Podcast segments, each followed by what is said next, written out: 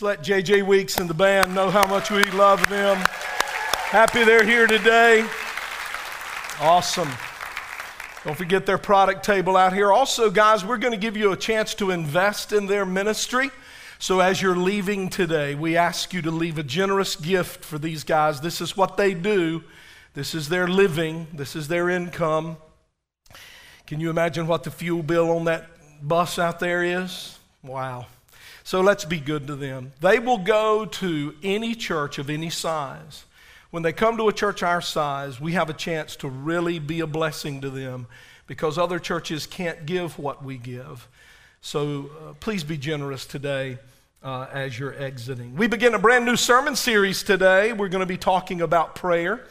We're calling this sermon series Open Skies. Open Skies. Christians do many things to deprive themselves of God's best in their life. We do a lot of things to just keep God from doing all He wants to do for us. Some of the things we fail to do cause Him not to be able to do what He wants to for us. Sometimes it's things we do that get in the way of His blessing in our life. I guess the thing we fail to do that hurts us most is we fail to pray. We fail to pray. I want God to begin with me in this sermon series, and I got to tell you that that's how I hope God always begins uh, as He's working in our lives and working in the life of our church. I want Him to begin with me. I want him to, I want him to take the word that I'm preaching and, and, and apply it to me as your senior pastor first, and then to our staff, and then to our church board, and then to our ministry directors. So, what I'm going to call on you to do in the next few Sundays, church, is to evaluate your prayer life. Evaluate your prayer life. Do you have one? Is it healthy? I don't have a failure in my life.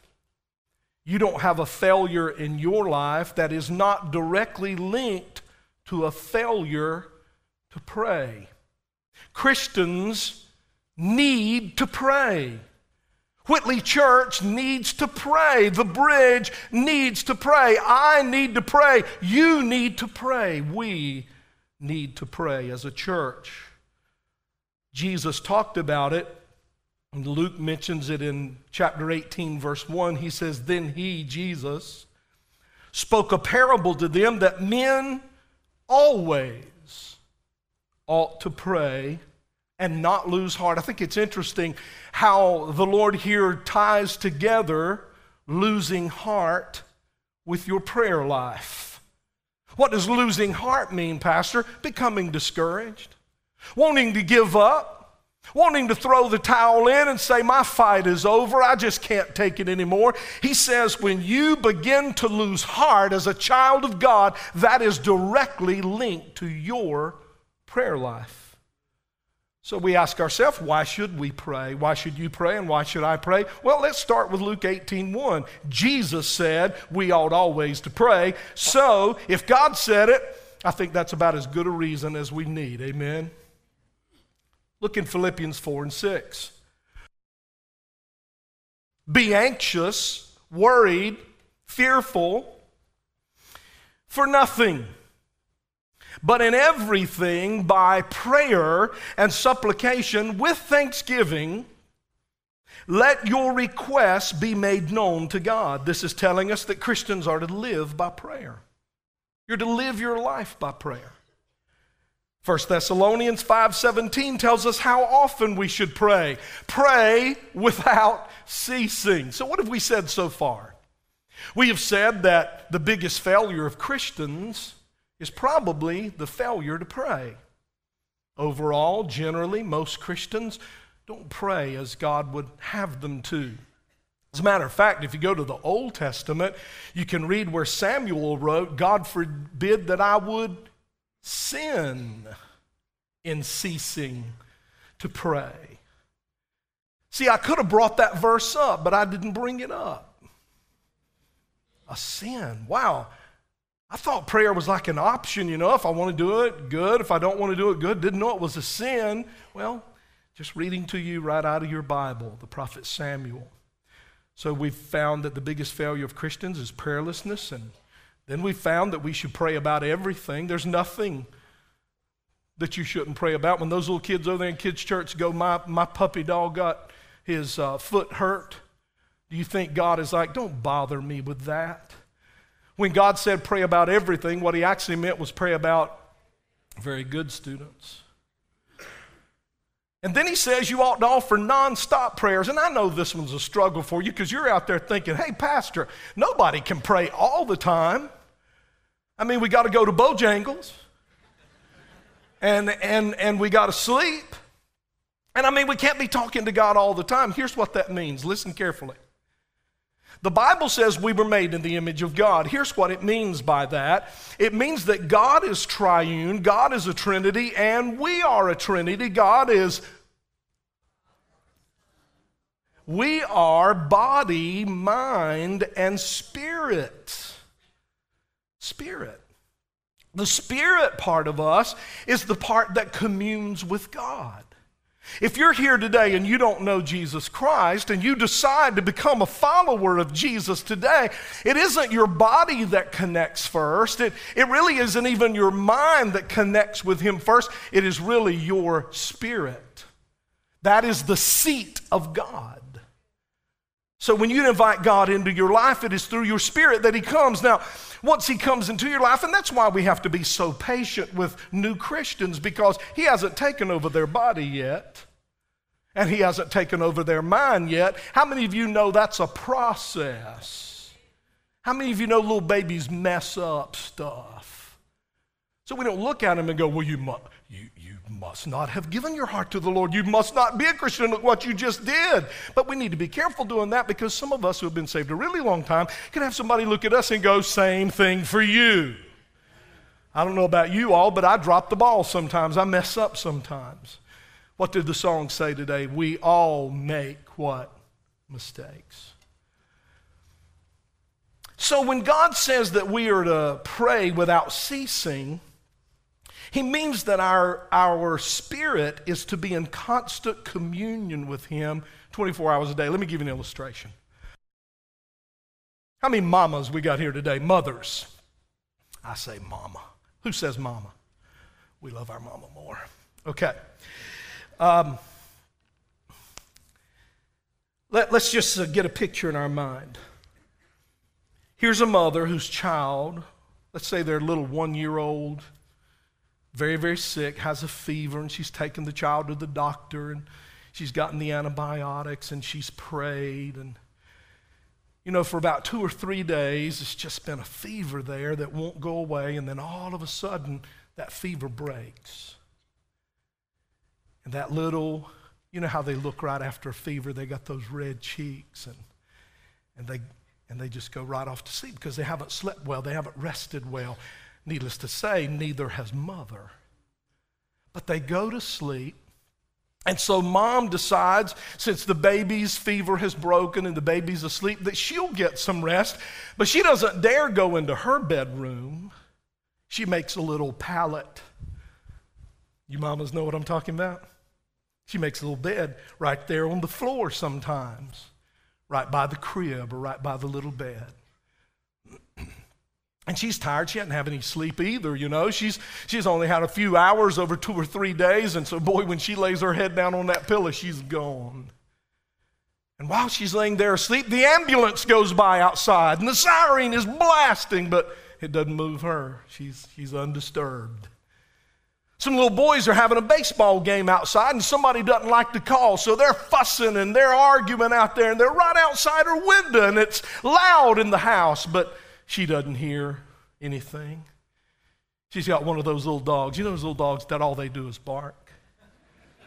She has one of those, and every time somebody walks within 50 feet of the house, the dog goes crazy. So he's in the den barking, yapping, yapping, but it doesn't bother this mama. Oh, all kinds of noises. The television's blaring. Somebody's playing a stereo, but this mother is unmoved. But you let that baby make one whimper. You let that baby go. And but she's on her feet. She's right up by that bed. She's looking over inside, going, Is my baby all right? Here's what I'm saying to you. While that mother was asleep, her heart was in tune with that baby. While that mother was asleep, her heart and mind was still in union with that little baby. Am I right, mamas? You know what I'm talking about? You daddies, some of you daddies know too. We've been there too. And that's how we can pray without ceasing. Your heart, your mind, your spirit needs to always be in communion with God 24 hours a day. I know the night before I preach, I. Um, I'll wake up several times. And when I wake up, the first thing that hits is my sermon and how I need God's help. Especially, you know, sometimes He'll give me sermons and I'll go, I really don't want to preach that. I, re- I really had something else in mind. And He says, They're not your sheep, you're just my mouthpiece. Simmer down now. and I say, Yes, sir. And I'll lay there at night and think about how much I so need him. I think about who, I mean, the enemy will come sometimes in the night and go, Who do you think you are? You got so much stuff going on in your own life, and you're going to get up in front of 1,500 people this weekend and tell them how they ought to be living there. You know that voice, don't you? You know that voice. God will speak to me and I'll have communion with Him and He'll help me walk through. I've walked through a sermon at 3 o'clock in the morning, how I'm going to say that and how I'm going to illustrate that and how I'm going to connect with you guys because I want you to get the message. Praying without ceasing doesn't mean that our lips are always moving, talking to God, but it means that constantly, moment by moment, we're in a union and a communion with God. Does that make sense? We're going to talk about three things in this series. The first one is the power of prayer. I want to talk to you this morning about the power of prayer. Now, under this first heading, the power of prayer, I'm going to give you three little headings. Let me talk about the power of prayer. I was reading some quotes by some great men of God. One of them said, The reason prayer is so powerful is because prayer can do anything God can do, and God can do anything. Prayer can do anything God can do, and God can do anything. Another writer said there's nothing that lies outside the reach of prayer unless it lies outside the reach of God, and nothing lies outside the reach of God. The power of prayer. The first thing I want you to notice about the power of prayer is that Prayer is God's way to bless you. Prayer is the way God has chosen to bless you. Let me just take a poll. Does anybody need a blessing from God today? Can we just, he's watching, so if you don't raise your hand, you won't get one. Did you know God wants to bless you? That's the thing we can't get over. We think we got to do a sales pitch. We think when we come to God in prayer, we've got to, we got to impress Him. And, and when we impress Him with the way we put our words together and the things that we say, God's going to go, Whoa, that was awesome. I guess I'll have to do something. He wants to bless you. As a matter of fact, I told a girl Saturday, Thursday night at the bridge. She came up to me and said, I don't, I don't know how to pray. I, I don't know how to talk to God. I said, well, How do you talk to your friend? Pastor Matt's going to come at the end of the sermon today. You'll see him walk up here. He's going to lead us in an old song that says, What a friend we have in Jesus. How do you talk to your friend? Oh, but he's God. And, oh, listen, he's your elder brother, he's your friend.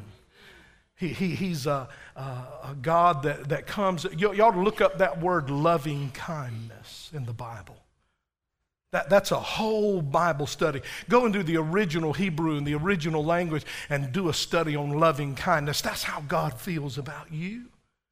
You say, Well, I'm afraid if I come to him in prayer, and this little girl was saying this Thursday night, I don't know how to say things right. Look, when you don't know how to say things right, he looks beyond your words anyway and looks at your heart. He knows what you're trying to say. You say, but I might say something and sound prideful. Yeah, you might sound prideful, but He knows if you're really prideful or not. Sometimes we don't know how to put it together, we don't know how to say it. Listen, He isn't sitting up there in heaven. Please get this picture out of your mind of God sitting in heaven with His arms crossed, going, All right, give me what you got. And you start praying, He goes, What? That's pathetic. Is that all you got? That is not. That's why Jesus said, unless your heart becomes like that of a little child, you can't even go to heaven. You ever heard a child pray? Children come up to me and say, Pastor, can I pray for you? I'm all over it. Because, man, they got a direct line. They haven't been trained in doubt yet. They don't know all the excuses we come up with in the church about why God doesn't do anything anymore. Am I, y'all hearing me out there? Is this on? Um, they don't know. They haven't been trained in that. So when they pray, man, when them little kids pray, it's pure. And I know they're little demons. I understand that. But I'm just saying that their heart don't have so much junk in it like ours. So I let them babies pray for me. Listen, God loves it. Look, my boys used to come to me when they were little. They didn't know how to say stuff, but I looked beyond their words and saw their heart. You remember that old song, He looked beyond my faults and saw my need? I used to think it said He looked beyond my socks and saw my knees, but that's not true. God takes pleasure in blessing us. Look what Martin Luther said. Martin Luther said prayer is not coming or not overcoming God's reluctance. Let me say that again. Prayer is not overcoming God's reluctance. See, that's what we think. We think we come to God and He's reluctant. He really don't want to bless us. But if we can say it right and talk Him into it, He might bless us anyway. Folks, that's wrong. Don't believe that. Martin Luther, uh, years ago, said prayer is not overcoming God's reluctance, prayer is laying hold of God's willingness. Did you hear me? Prayer is not overcoming his reluctance. God isn't reluctant to help you. God isn't, God isn't reluctant to bless you. God isn't pausing and, and, and checking out every little perfect thing about you. He isn't reluctant. He wants you to come to him. Don't worry about that. Just lay hold of his willingness. He's willing, he's willing, he's ready. And then he tells us in the book of James, and actually we could go to James chapter 4 and we could do a whole study on prayer right there in James 4. I mean, James 4 is just all about prayer. So let's just pull out a couple of things, and we know this one. We know this one so much. It's a cliche, and it's in James chapter 4, verse 2, the last part of the verse. Let's all say it together. You have not because you. Now, we, we have made that a cliche. It is not a cliche, it is the word of the living God. Now, when God said you don't have because you don't ask, what God really meant was you don't have because you don't ask. That's what he really meant. Do you know there are blessings that God has for you and you have not received them yet just because you're so stubborn? Now, this the Saturday night crowd and the second service crowd. So, y'all just work with me. I've got to preach it to y'all too. We're stubborn. I'm telling you, we are some stubborn people. We set our, I'll handle it, I'll handle it, I'll handle it. It's like Dr. Vance Havner, old preacher, a long time ago. He said he was uh, talking to a lady and she wanted some counseling, and he said, Well, let's just stop and pray. She said, Has it come to that? Some of us feel that way. We think you don't pray until it's just desperate, until it's just hopeless, until you're about to go off a cliff. You're to pray without ceasing. And you're to ask God. You say, Well, I would ask him, but I'm afraid he might not like it if I ask him for something he really don't want. Guess what? When my kids ask me for something I didn't want, what did I say? You ain't getting that? I didn't go, oh, You've asked me for something I don't want to give you. You are not my child. Get away. Get, no, I just go, no, you ain't getting that. Southern, you know. He's your, he's your father. You're his child.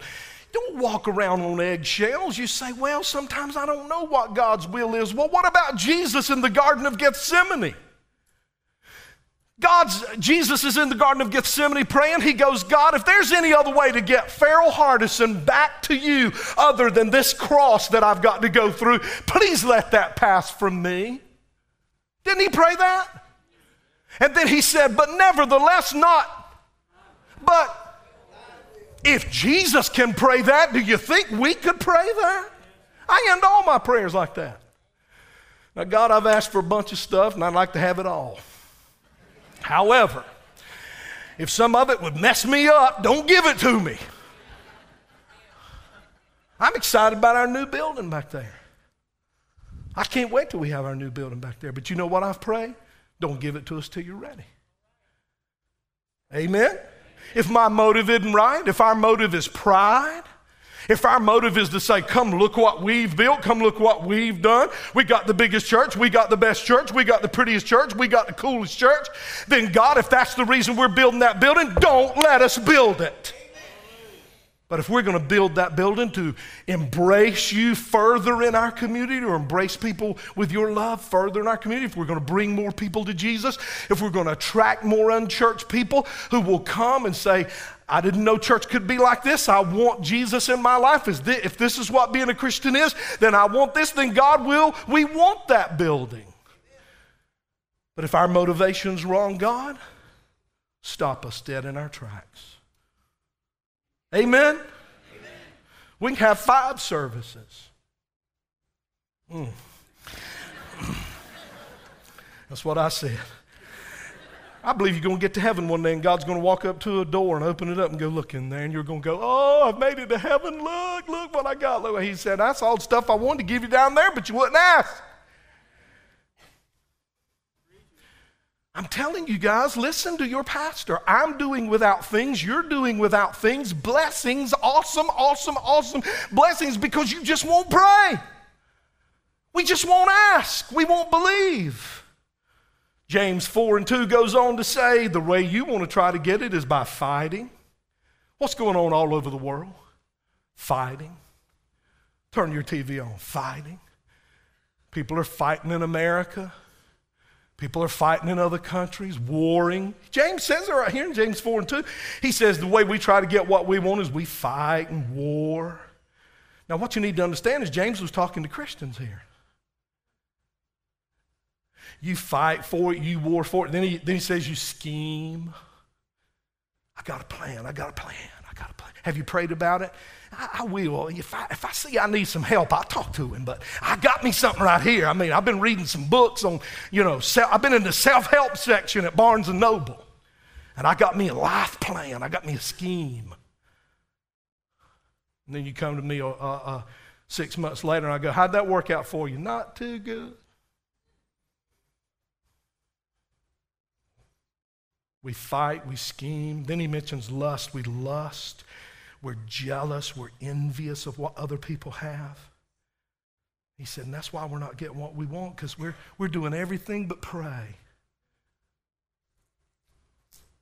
He says in Philippians 4:19, Paul does, "My God shall supply all your need according to his riches you understand his bank account is always full to the top. You can dip into it and dip into it and dip into it, and when you look at the, the meter, it's always pegging full. My God shall supply all your need according to his riches and glory by Christ Jesus. And I know some of you out there thinking right now, now, Pastor, that's, that, that's, that's nice. But now, Pastor, Let's get real. I know some Christians who, who, who their needs aren't met. Really. Let me ask you, how many TVs do you need? None. Now, I know some of y'all want to say one 60 inch flat screen 1080. That's all. That's all I need. You don't need a 12 inch black and white that weighs 400 pounds. Do you remember those TVs? You don't need that one. How many y'all got a TV? God knows if you got one. I mean, you just go and raise your hand. How many y'all? How many y'all got two TVs?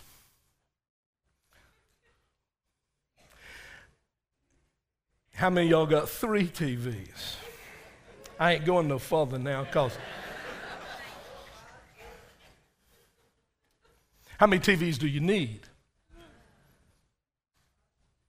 My God shall supply all your need and a whole bunch of your wants. I live in a nice house. My, my house is about uh, 1,600 square feet. I don't need 1,600 square feet. I could live in 800 square feet if I had to. There's, there, how, I got a bunch of cars in my driveway. We try to have two per person in my house, two, two cars per person. I mean, honestly, when you drive by my house, it looks like we're having a party all the time. I don't need, I don't need a car for every person, but we got a car for every person in our family who drives. You say, well, why, why do some people not have what they need?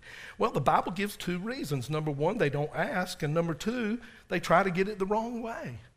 Another thing James says, and I didn't go into that, but I'll mention it right here, is that a lot of people ask for things from God not for His glory, but so they can consume it on their own flesh. And God goes, No, I ain't into that. It's just like that building back there. If we want that building for anything other than His glory, I hope He'll stop us dead in our tracks. But if we want it for the advancement of the kingdom, if we see that building back there as a tool to reach more people, then I believe God will pave the path for us to have it. We punish ourselves by failing to pray. So, what are we thinking about? We're thinking about prayer, the power of prayer. I'm teaching you today that the way God uh, has chosen to bless you is by prayer. He says, I'll supply all your needs. There's nothing that lies outside the power of God, the reach of God, except that that lies outside His will. Let me give you another one. Prayer is not only the way God blesses you, but number two, prayer is the way God gives you joy. Joy. Have you noticed that not every Christian is joyful? Have you noticed some Christians have a long face? One old preacher told me he had seen some Christians that looked like they could eat peas out of the bottom of a quart jar. Think about it, you'll get it later. Some Christians were filled with joy early in their walk with God, but over time they've backslidden away from God. And their joy has waned. You need to remember that the Bible not only says pray without ceasing, it also says rejoice how often? Always. Pray without ceasing, rejoice always. Pray without ceasing, rejoice always. A Christian ought to have a heart full of joy, listen, listen, and that joy ought to show. But sometimes Christians don't demonstrate joy, and they have a lack of joy in their life, and it is directly related to their prayer life. And let me show that to you in the Word of God. Look at John 16 24. Look what Jesus says. Jesus says, Until now, you have asked nothing in my name. We'll talk about what that means next Sunday. But in John 16, 24, until now, you have asked nothing in my name. Ask and you will receive. What does the word ask mean? What's he talking about right there? Prayer.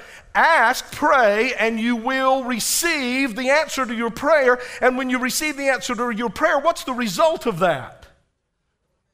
Full joy. God doesn't want people to go around sad and defeated. I've told you before, you know this. Sad Christian faces are no advertisement for Jesus. I mean, you've met those people who go, I want to invite you to my church. we have a really good time there. Follow me. I would say to that guy, I'm good. Think I'll go down to Walmart. They're much happier than you are. God wants his people to be full of joy all the time. Now, let me tell you what that doesn't mean. It doesn't mean you're happy all the time. Are y'all glad about that? Wouldn't it be something if I came up in here and told you you had to be happy all the time? I mean, what if I just came up here and preached? You got to walk around with a big old goofy grin on your face all the time, go, I'm saved. You ever met those people, by the way? When I was preparing for the ministry, I was at Heritage Bible College in the city of Dunn, which is the last city God made.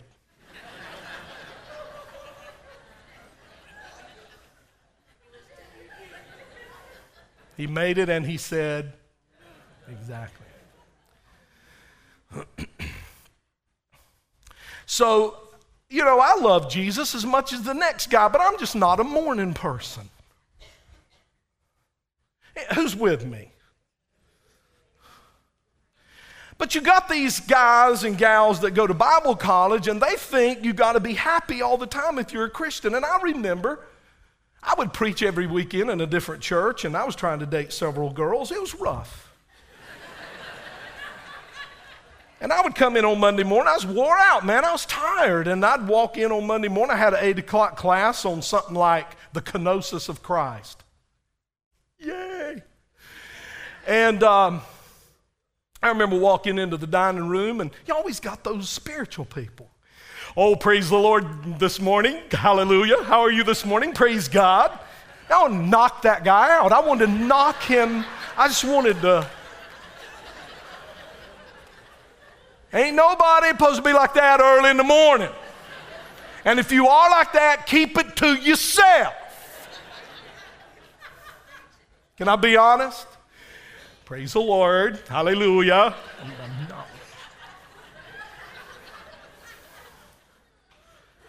I mean, being happy all the time, that'd be like having ice cream for every meal. And let me tell you all, I love me some ice cream. Especially since I went on this missionary diet that I'm on June 1st. Ice cream has become way more important in my life, and I ain't had none. but if I got ice cream for every meal, I would get sick of it. Just like I get sick of those super spiritual, praise the Lord, good morning, hallelujah, go away. So you don't have to be happy all the time, but you do need to be filled with joy all the time. See, the word happy or happiness comes from the word happen. So it means happiness is based on what happens. So if what happens is good, then you're happy. If what happens is bad, you're not happy. So it's all based on your hap. But when it comes to joy, whether you're happy is good or whether you're happy is bad or whether what happened is good or what happened is bad, you understand Jesus is still on the throne. And you understand he's still in control. So when you lose your job or your children don't behave or, or just everything goes haywire, you understand that God hadn't lost control. He's still up there on the throne and he rules in your life and he's going to take care of you. See, that's what joy is. Somebody said happiness is like a thermometer, it just registers the temperature in the room, but joy is like a thermostat, it sets the temperature of your life. One writer said, Joy is the flag that is flown from the castle of the heart when the king is on the throne. See, when the king is on the throne of your heart, joy is the flag of your life. Show me a Christian who's not full of joy, and I'll show you a Christian who has a prayer life that is lacking. Joy comes through answered prayer. Let me give you the final one today. Prayer is God's way to cure worry. It's not only His way to bless you, and it's not only His way to fill you with joy, but prayer is the way God cures worry. Now, I'm looking out at the audience today, and I'm looking at some first class, A number one, worry warts. I worry. We all worry to one degree or another. But I got to be honest with you about worry. Worry is an insult to God. Because worry says, God, I, I know, you know what you said, and I know what you promised, but I, I got to tell you, God, when it comes to the, this situation, I, I don't believe you're able to take care of me in this one. Oh, no, no, no, Pastor. No, no, I, I would never say that to God. You don't have to say it, you're, you're, you're living it. You're, you're, you're instead of praying and trusting, you're, you're worrying. Worry is the opposite of faith. If you, faith. If you take faith and turn it around, you have worry. If you take worry and turn it around, you have faith. And when I say that a Christian ought not to ever worry, I don't mean that a Christian won't have trouble. You're going to have trouble if you're born of woman. Is anybody here not born of woman? Because if you're not, I'd like to meet you right after the service. Because I've never met somebody who was hatched. 1 Peter 5 and 7, look what it says. 1 Peter 5 and 7. Give all your worries to him because he cares about you.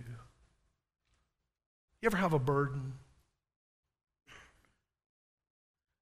Sometimes I know where my burden came from. Sometimes I really don't know where my burden came from. Do you ever have a burden and you don't even know why you're burdened? Let me tell you why God allows burdens in your life.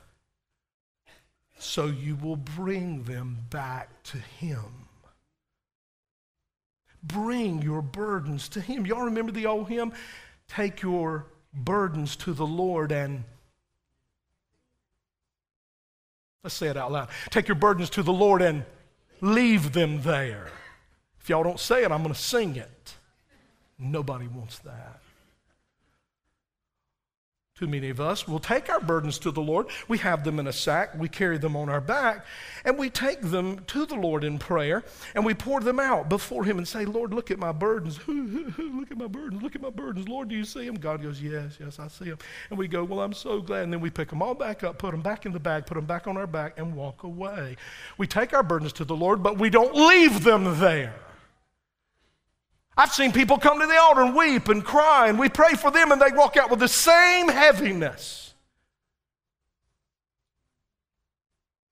Let's look at Psalm 37 5, and I'm going to teach you here what to do with your burdens.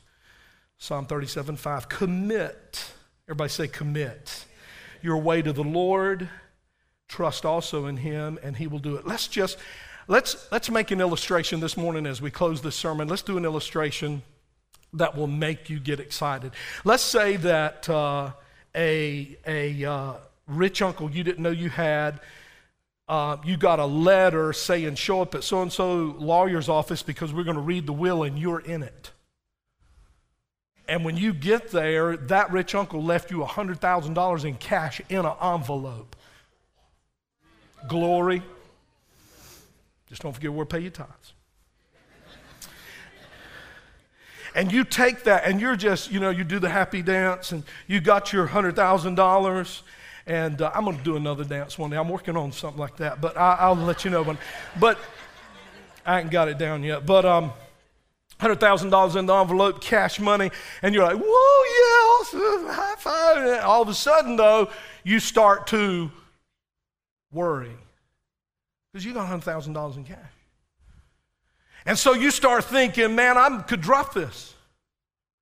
I could get outside the door and some guy mug me or somebody could rob me of this. And you, you think, I could hide it, but I've hidden other stuff I can't find, so I can't hide it.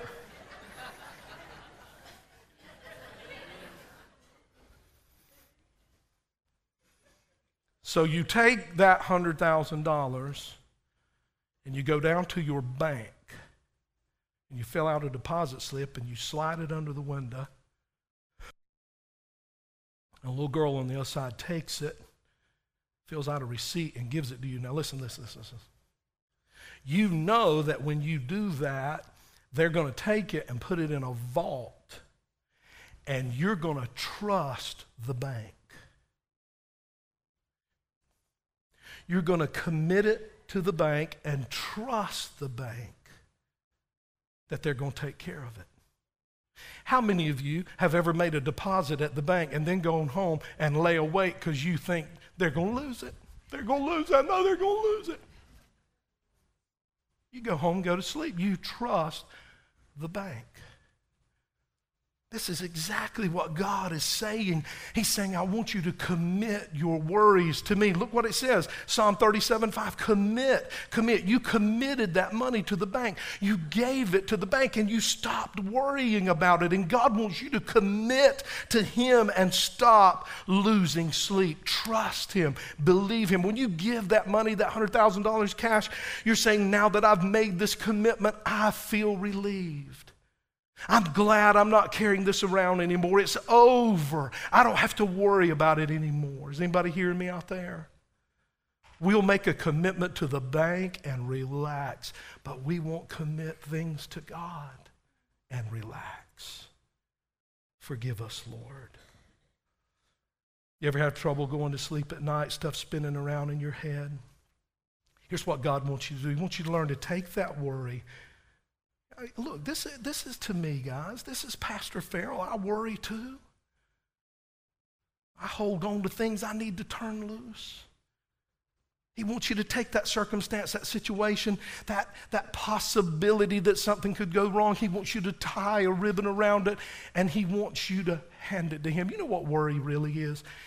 The Bible says sufficient is the day to have plenty of stuff to be concerned about. You know worry is? Worry is when you not only carry on you the stuff that is real that you're dealing with today, but you go and reach into tomorrow about what might happen.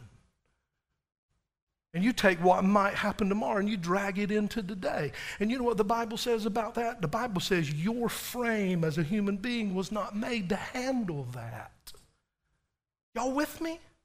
That's why people have breakdowns because not only do they, do they walk in the real deal concerns of the present time, but they reach into the future and think, well, that could happen and that could happen and that could, and they pull all that.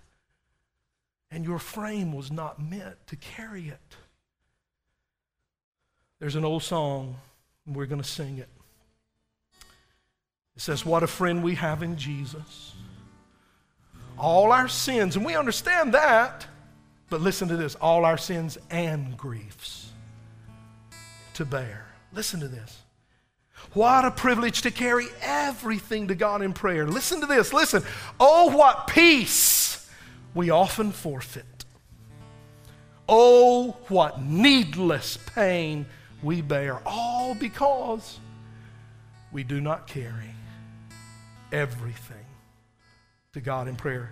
Philippians 4 6, be anxious for nothing, but in everything by prayer and supplication with thanksgiving, let your requests be made known to God. Now, let me just close with this final thought. You know why God doesn't want you to pray? I mean, why the uh, devil doesn't want you to pray? I just want to see if you're listening. You know why the devil doesn't want you to pray? He wants you to be burdened down all the time so you can't do the mission of the church. See, it isn't about you. He don't care about you.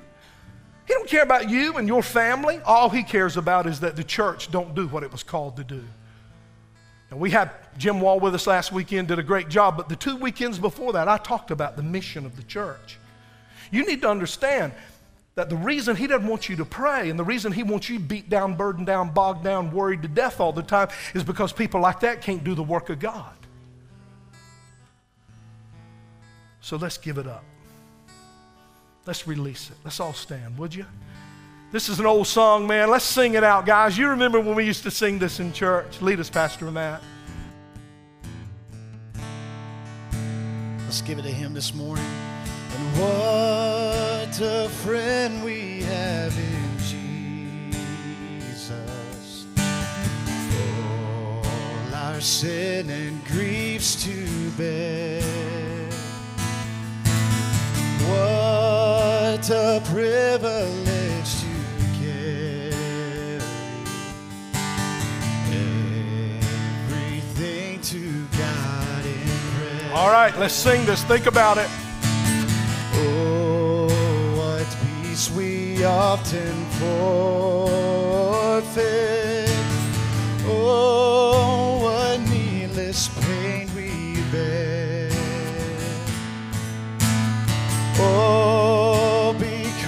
because we do not carry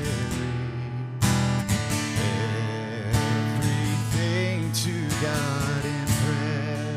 Let's sing the second verse. And have we trials and temptations. Yes, we do. Is there trouble anywhere?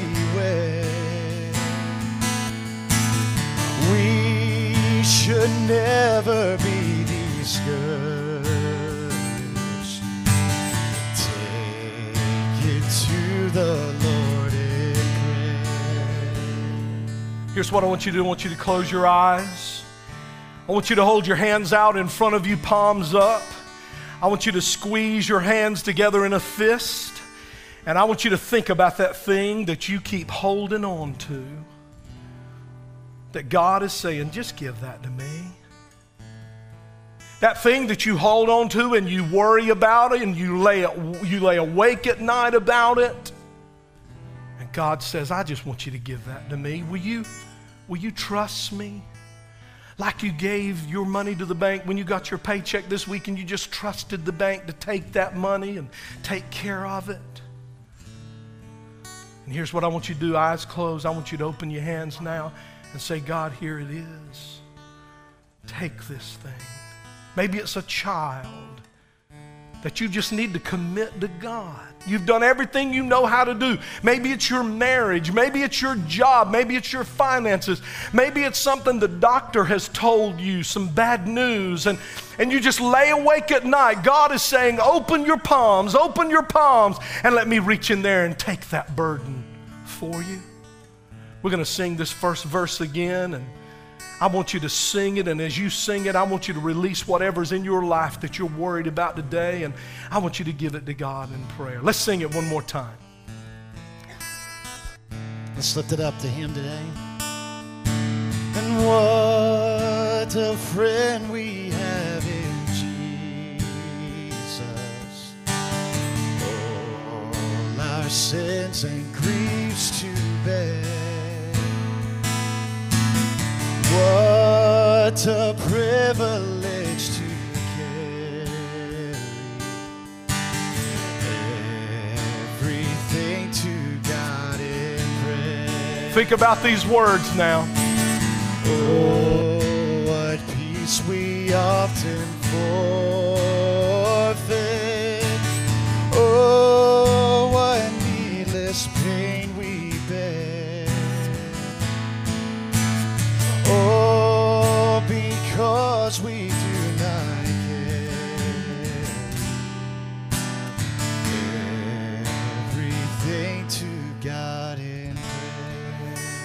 Father, I pray over this congregation today that we will understand there are blessings you want to give us, but we have not received them because we've not asked. There are things you want to release into our life. There are burdens you want to take off our shoulders. There are blessings, material, physical, most of all spiritual blessings that you want to release into us, Lord. But we've not asked, we've not prayed, we've not believed. Some of us, the only time we pray is over a meal. The only time we pray is if we're at church. We never get alone with you in prayer. Forgive us, Lord. Forgive us for our prayerlessness, God. Thank you for the people who are here today and our guests. And thank you for people who are here for the first time, new attenders, people who are kind of checking us out. We just pray blessing on them. Lead them here if that's your will, but if it's not, show them the church you want them to be in. God, we give you the glory and the praise and the honor. And everybody said, Amen. As you're leaving today, please leave an offering for the JJ Weeks Band. If you're our first time guest, please go back to the Guest Welcome Center right back there. I'm pointing at it. Go right back there and pick up your free gift before you go home today. God bless you guys. Thanks for coming to church.